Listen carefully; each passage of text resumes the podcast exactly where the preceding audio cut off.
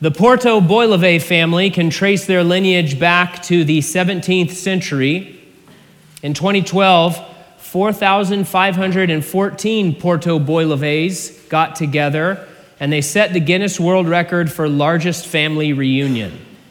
Tonight, we're going to read about the growing families of Noah's three sons, Shem, Ham, and Japheth. God asked them to fill the earth, to repopulate it, and to spread out over it. We'll see that they did that very thing, but they don't come together in a family reunion. They scattered far and wide. Uh, this text is referred to as the Table of Nations, and it's really a remarkable document. Scholars point out that this record of descendants and clans and nations is historically unparalleled in ancient writing.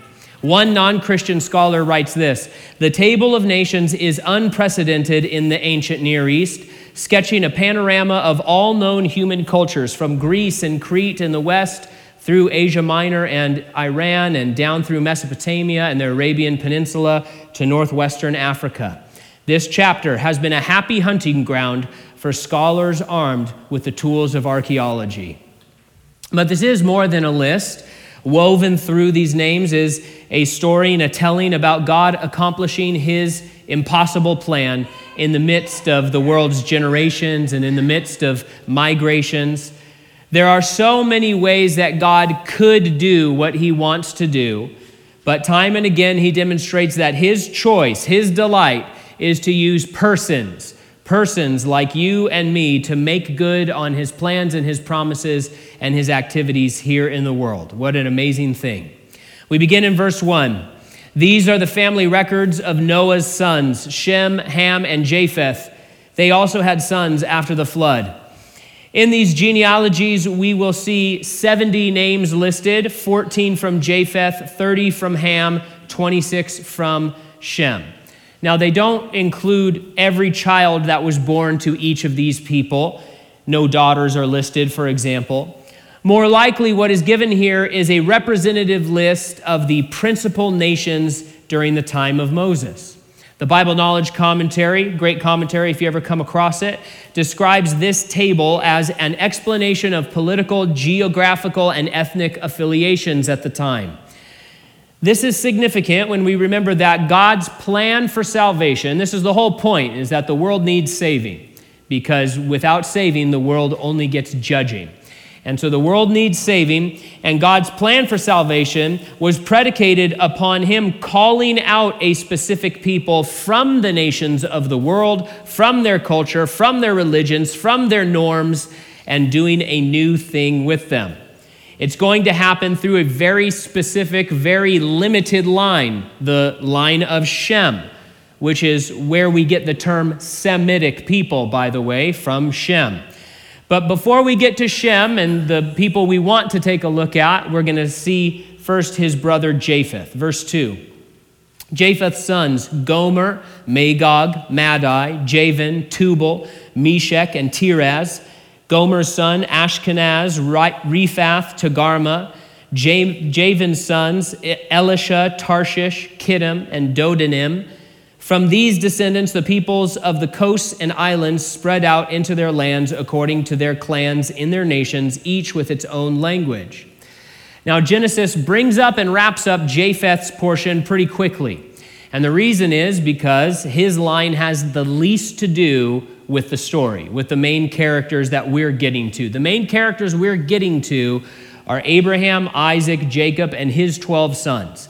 In fact, in this big Bible book, important Bible book, 76% of the book focuses on that family Abraham, Isaac, Jacob, and his 12 sons.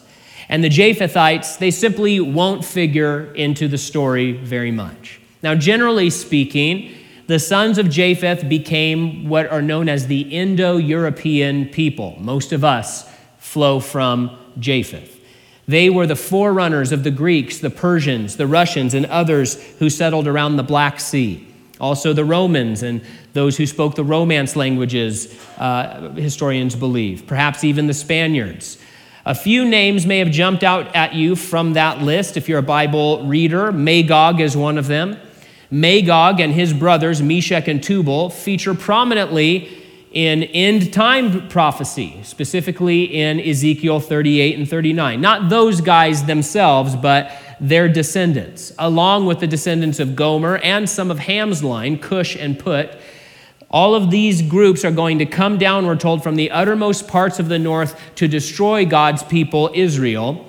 And when they do, they're going to be miraculously uh, fantastically destroyed in the sight of the whole world so that many nations will know the Lord. You 23andMe fans might also have recognized the name Ashkenaz in verse 3. Maybe you've heard the term Ashkenazi Jew or Ashkenazi Jew. How does that work if the descendants of Ashkenaz are Gentiles? There's some disagreement and dispute over where, the descendants of Ashkenaz really landed, but current consensus is that the sons of Ashkenaz ended up in the Rhineland between France and Germany around the Rhine River. In the Middle Ages, you know, Jews were constantly throughout human history being driven out of their home, persecuted, attacked, dispersed. You've probably learned about the diaspora at some point in school. And so, in one of those times, some of the Jews that left their homeland in the Middle Ages moved to that area where the descendants of Ashkenaz had settled in the Rhineland. And this is where Yiddish originated and was used until the 20th century. In this region, the Jewish people they, they settled there and they developed some slightly different customs and cultures. They developed a language, but they, they kept to their Jewish selves when it came to marriage and children. And so uh, geneticists can do a whole lot of study on those Jews that settled in the land that the Ashkenazi uh, descendants first settled.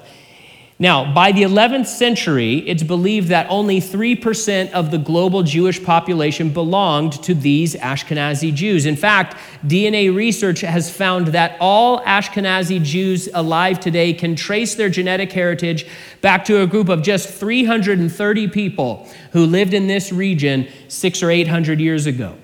Naturally, given their location in Europe, when you get to the 20th century, you, it, there's a problem for them. They were absolutely decimated by the Holocaust.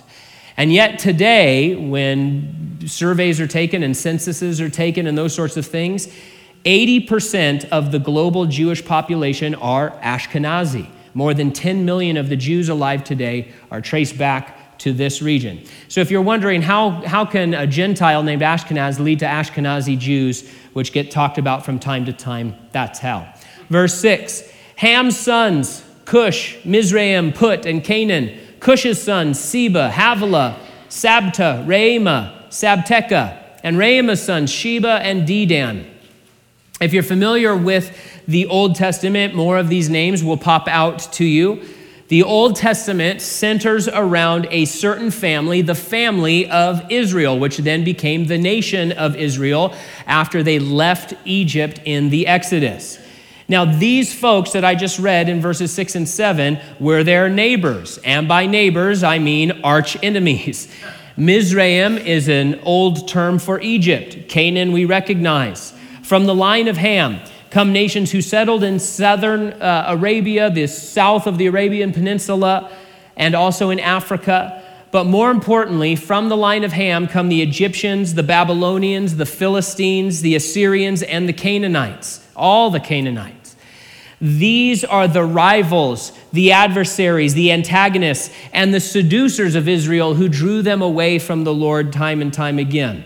And they are exemplified. If they had a poster child, he comes to us uh, and is shown to us their first emperor, who we meet in verse 8. Cush fathered Nimrod, who began to be powerful in the land. He was a powerful hunter in the sight of the Lord. This is why it said, like Nimrod, a powerful hunter in the sight of the Lord. I love stuff like that in the Bible. Just, just it's great. His kingdom started with Babylon, Erech, Akkad, and Calneh in the land of Shinar. From that land, he went to Assyria and built Nineveh, Rehoboth Ir, Calah, and Resen, between Nineveh and the great city Calah. Now, Nimrod wasn't just a really great elk hunter, right? He couldn't just, you know, put one down with a bow and arrow from 100 yards away. The name Nimrod means we will rebel. From birth, it seems, he was seen as the man who would deliver the sons of Ham. Deliver them from what? Well, deliver them from God's rule over their lives, and perhaps from the curse that God had placed on the descendants of Ham through Noah. From the beginning, these cities and kingdoms that he put together were in opposition to God. From the beginning, the kingdom of Babylon built itself in rebellion to God, in opposition to his word. That aim of Babylon continues throughout the history of Scripture as you move all the way through the Old Testament. And we see that that theme is going to continue through Babylon into our yet future, into the end times, when Babylon as a system and as a religion is revived in the Great Tribulation. Now, Nimrod founded this wicked city and then went on to found other wicked cities as, as if that weren't enough. Cities like Nineveh, who were uh, obviously one of the star figures of the book of Jonah and were famous for their uh, incredible uh, violence and wickedness and rebellion against the Lord. When it says that he was a powerful hunter, commentators point out that the term used is sometimes elsewhere used in the Old Testament for hunting men. And so he can form for us a prototype of the man we know as the coming Antichrist, a ruler with great might who establishes a kingdom in rebellious opposition to God, who destroys many lives. Bruce Waltke, a Bible commentator, points out that Nimrod was a hunter, not a shepherd, as God's deliverer would be. And isn't that just like the devil? He always counterfeits, but he always does the opposite. He's always trying to give a, a, an alternative for the people of earth to follow after his man instead of going God's way. And that counterfeit is always, you can always sniff it out by the kind of person that he is and how it is the opposite of what God wants. It's the opposite of love, it's the opposite of life, it's the opposite of goodness. When we see God's deliverer, he's a shepherd. Whether that deliverer is Moses, who is a shepherd in the wilderness, David, who is a shepherd of his father's flocks, Jesus, who is the good shepherd, Instead, we see a guy like Nimrod. He's a hunter, he makes it his business to kill. You see, when we don't go God's way, when we go man's way, which is Satan's way, by the way, it is the opposite of what is good, and it is the opposite of what leads to life. The Proverbs put it this way there's a way that seems right to a man, but its end is death. And so when we go the opposite of God's way, what may look like greatness in human endeavors, in human relationships, in human expressions. It may have the appearance of greatness, the appearance of strength, the appearance of, you know, uh, uh, power, and the appearance of success from man's perspective. But God's perspective is the important one. God's perspective is the one that counts.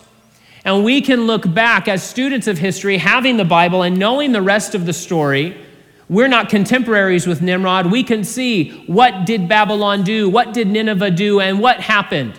Who comes out, people use this phrase all the time, and it's kind of a sad thing, but who comes out on the right side of spiritual history?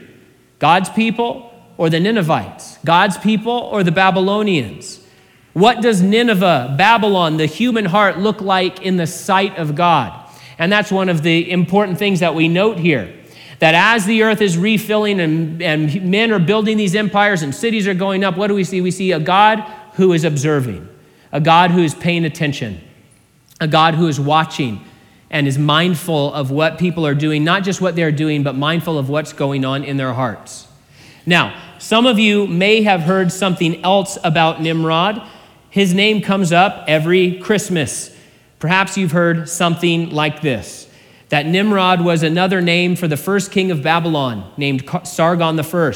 Sargon married a woman named Semiramis. Now, Nimrod was cut down in the prime of his life, history tells us, and then the pagan myth grew around him that he was a god.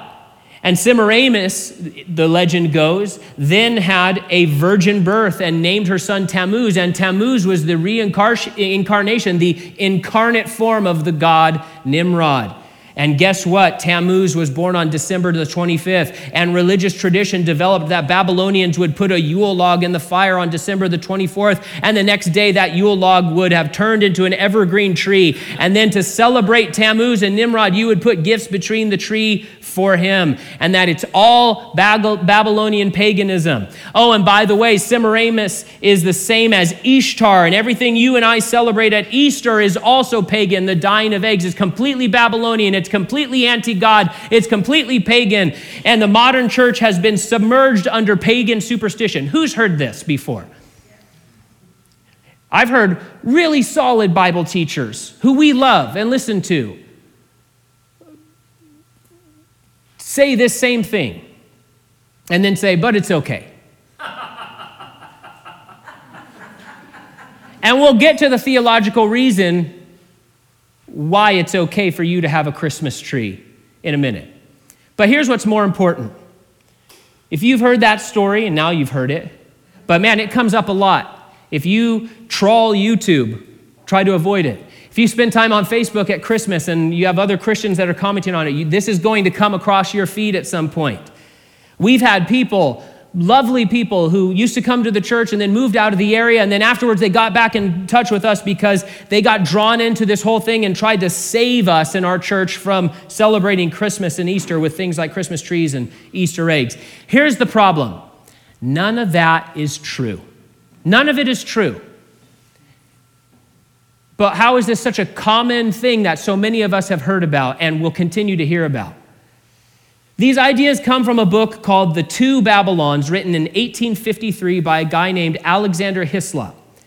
He believed that all of this paganism had infiltrated the church, specifically through the Catholic Church. He was a fanatical anti Catholic. Now, certainly, we have lots of issues with the doctrine of the Roman Catholic Church. That's not what we're talking about today. But he wrote this 800 page book about how everything the American church is doing, even back in the 1850s, was completely paganized.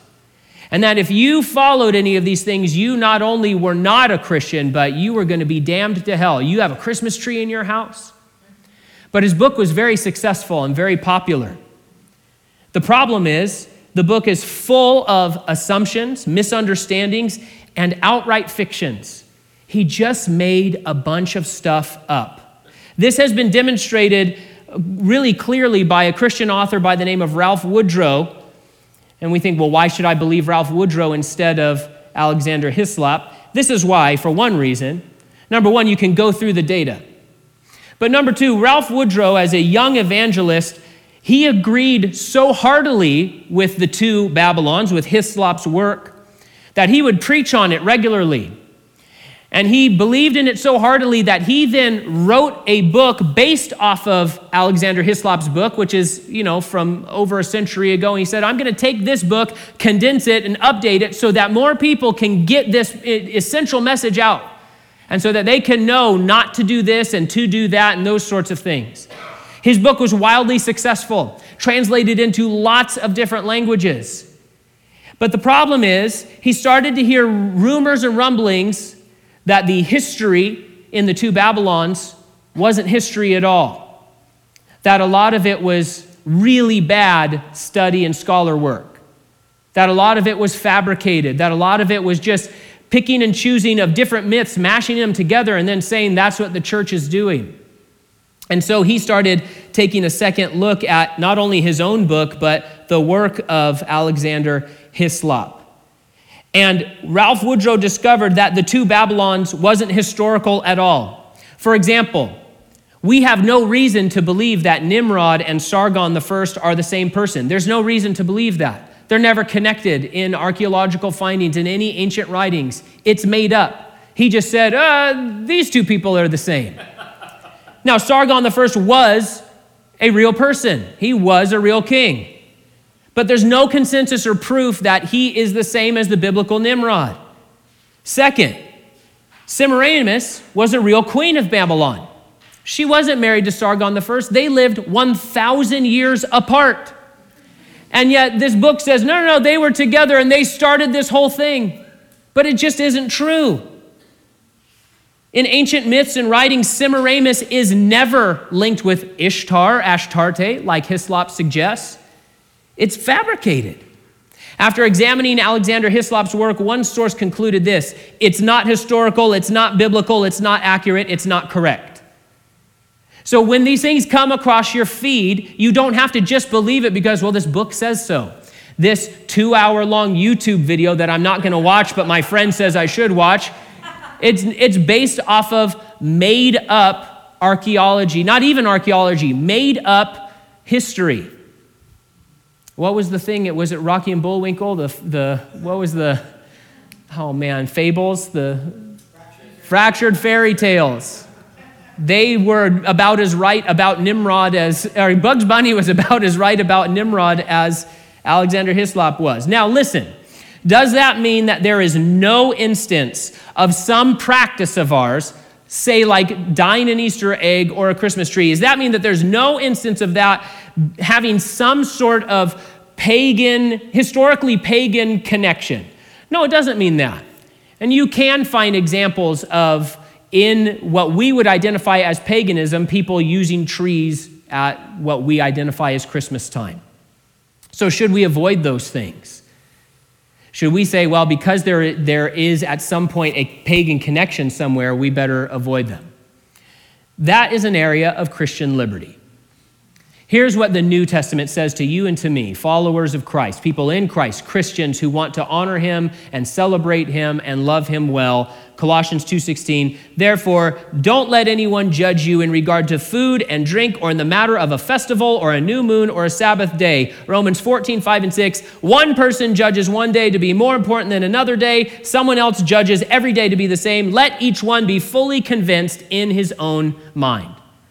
One of the big things you hear Jesus wasn't born on December the 25th. Yeah, that's okay.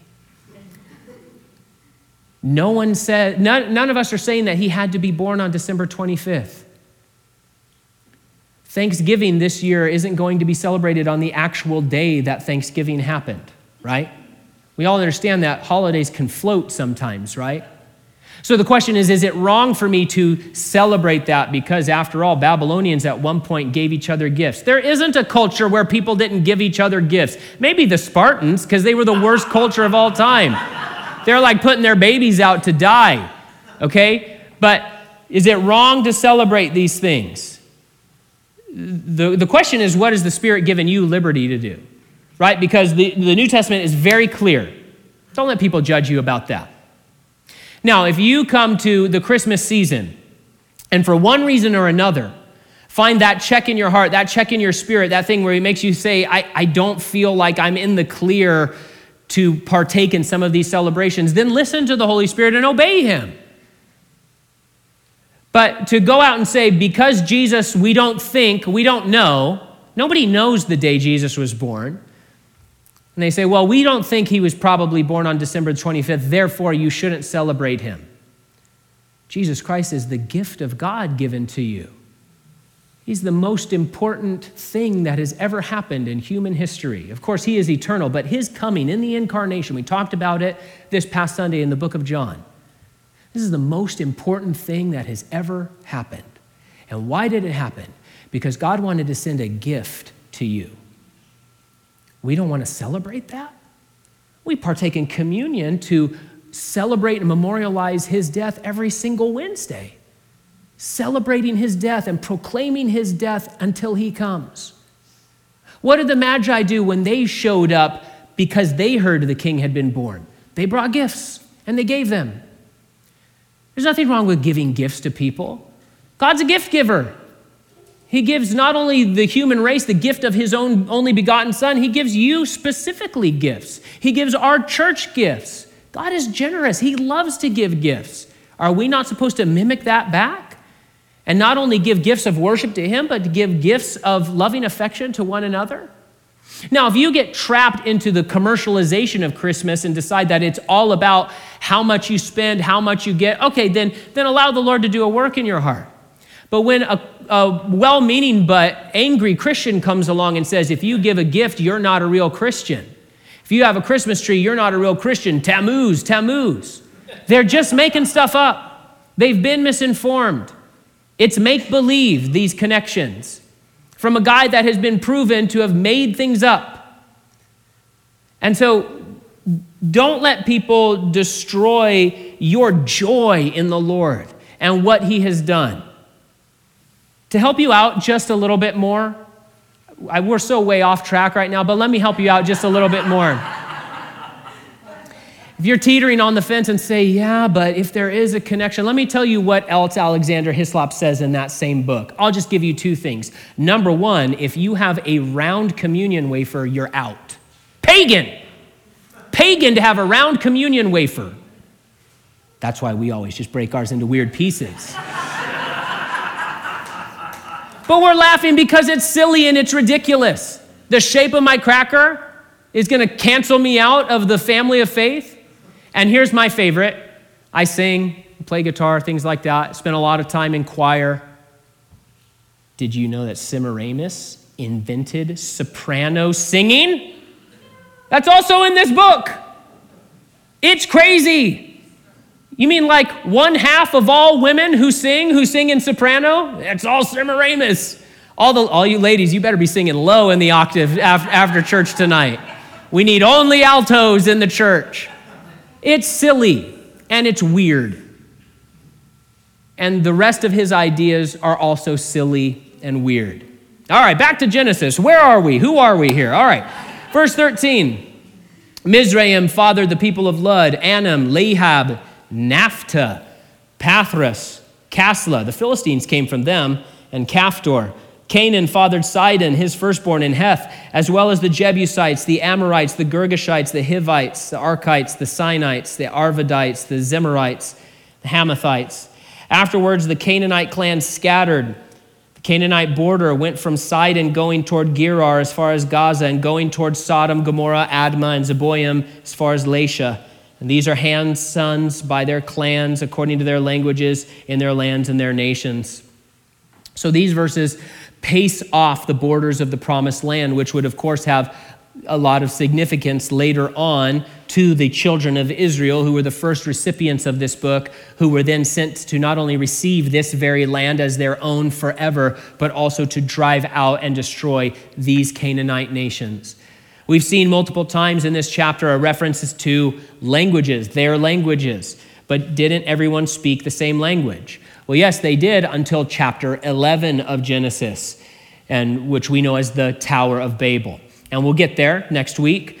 After the events of Genesis 11, the people of the world spread out according to their languages. And so these two chapters are not in chronological order. Chapter 11 happened, and as a result of 11, this is the spread out and where people went and, and what groups they kind of formed. Verse 21 and Shem's brother Japheth, uh, Shem, excuse me, Japheth's older brother, also had sons. Shem was the father of all the sons of Eber. Shem's sons were Elam, Asshur, Arphaxad, Lud, and Aram. Aram's sons, Uz, Hul, Gether, and Mash. Arphaxad fathered Shelah, and Shelah fathered Eber. Eber had two sons. One was named Peleg, for during his days the earth was divided. His brother was named Joktan.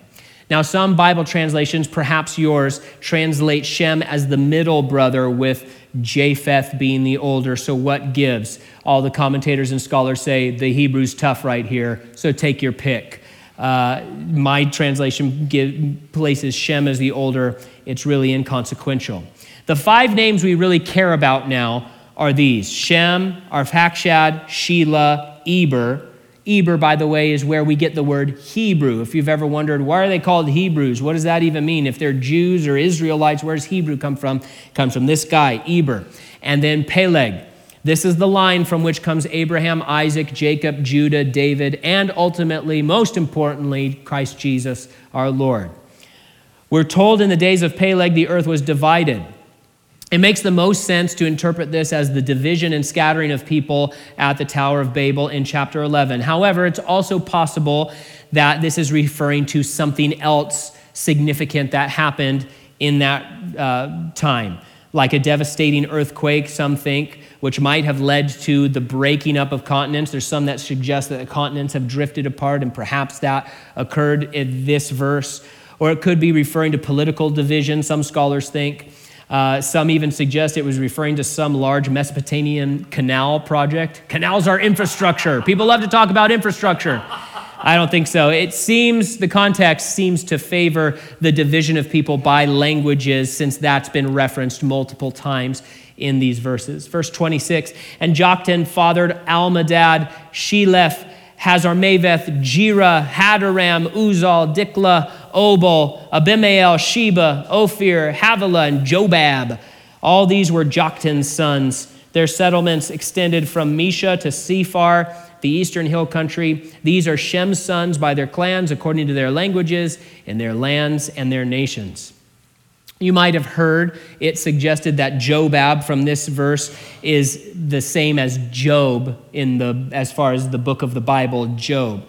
And the reason is because in the Septuagint there is an extra verse at the end of the book of Job saying that his name had previously been Jobab. The problem is even if that verse is meant to be included in the book of Job, the two Jobabs have different fathers. So I'm not sure how they make the jump to saying it's the same guy. And the Jobab from the book of Job in the Septuagint is a descendant of Esau, not a predecessor of him. But you might come across that idea if you listen to Bible studies on this section of Scripture. Verse 32 These are the clans of Noah's sons, according to their family records in their nations. The nations on earth spread out from these after the flood. What we're seeing here is just five generations down from Noah. But man, has there been a lot of activity and world building in a relatively short time. We see scattering and empires and nations formed. The seeds of unrest, opposition, and confusion have been planted and we know that they would yield millennia of war and suffering and struggle.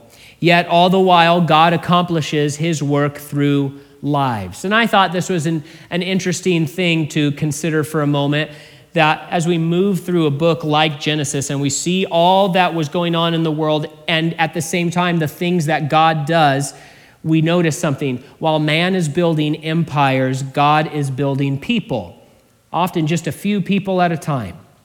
He's going to allow his plan come all the way down to one old man and his wife who can't have any kids.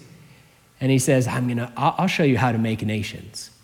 I'll show you how to bring a deliverer. And so he builds people. He does his work through your life much more than he does through towers or cities or empires. He does work through your life. While Nebuchadnezzar is busy doing all of his insanity in the city and empire of Babylon, what's God doing? He's taking four guys, Daniel and his three friends, and he says, Let me show you what power is. Let me show you what love is. Let me show you how I can revolutionize a human life and a human heart. Let me show you how I can turn human history like that in a night. We can get rid of the Babylonian Empire, and the Medes and Persians are coming in. Babylonians, you don't exist no more.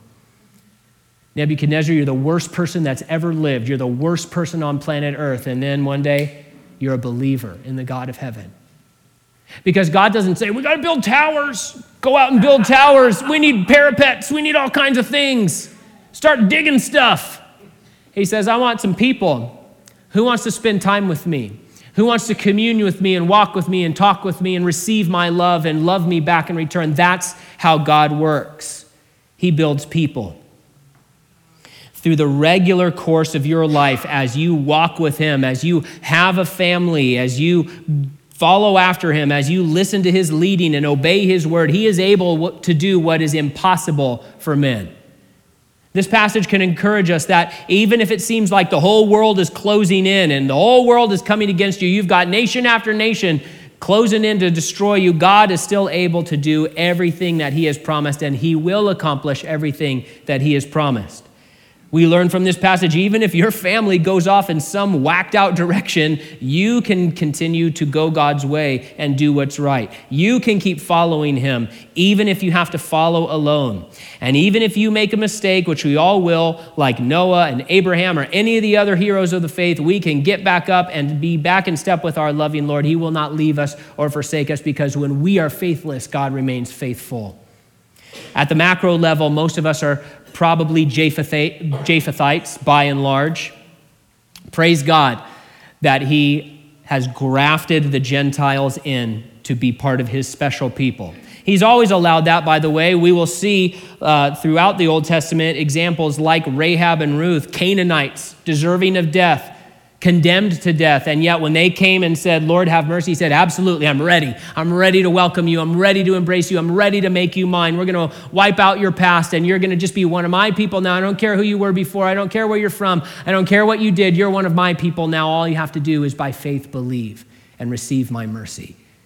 As a Japhethite nation in which we find ourselves, one concern we should have is our national relationship to that special group of Shem's descendants, the nation of Israel. The book of Joel, a prophetic book, says that God will hold nations accountable for how they treat Israel.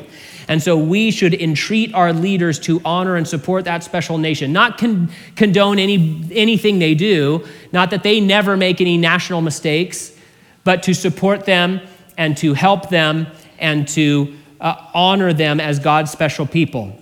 Finally, this text reminds us that despite all of our cultural differences, we're all brothers and sisters. There is only one race, it's the human race. Yes, there is difference in language and historical ethnicity, but those things should not divide us. Especially in the church, we're reminded that there is no longer Jew or Greek, there is no longer barbarian or Scythian. We're all one in Jesus Christ. In 2015, as we close, a fellow by the name of A.J. Jacobs put on what is called the Global Family Reunion. He, his hope was to break the Guinness World Record set by the Porteau Boileves. The idea was that, genetically speaking, since we're all one big family, he said anybody can show up to this family reunion and we'll take the biggest picture in the history of the world and we'll break the record. The event actually attracted a lot of attention. Celebrities and statesmen got involved. George H.W. Bush appeared by video. What? And companies also like 23andMe and the Federation of Genealogical Societies got on board too. They didn't end up getting enough people. And I'm not sure Guinness would have recognized his theory anyway. But listen, you and I are part of a continuing global family, not just of humans who are all made in the image of God and loved by God, but more importantly, we are part of the family of God, sons and daughters brought into his household to be loved and used for his glory, and then scattered out to invite others to join in, till one day we are all reunited with our Maker forever in that city whose builder and maker is God.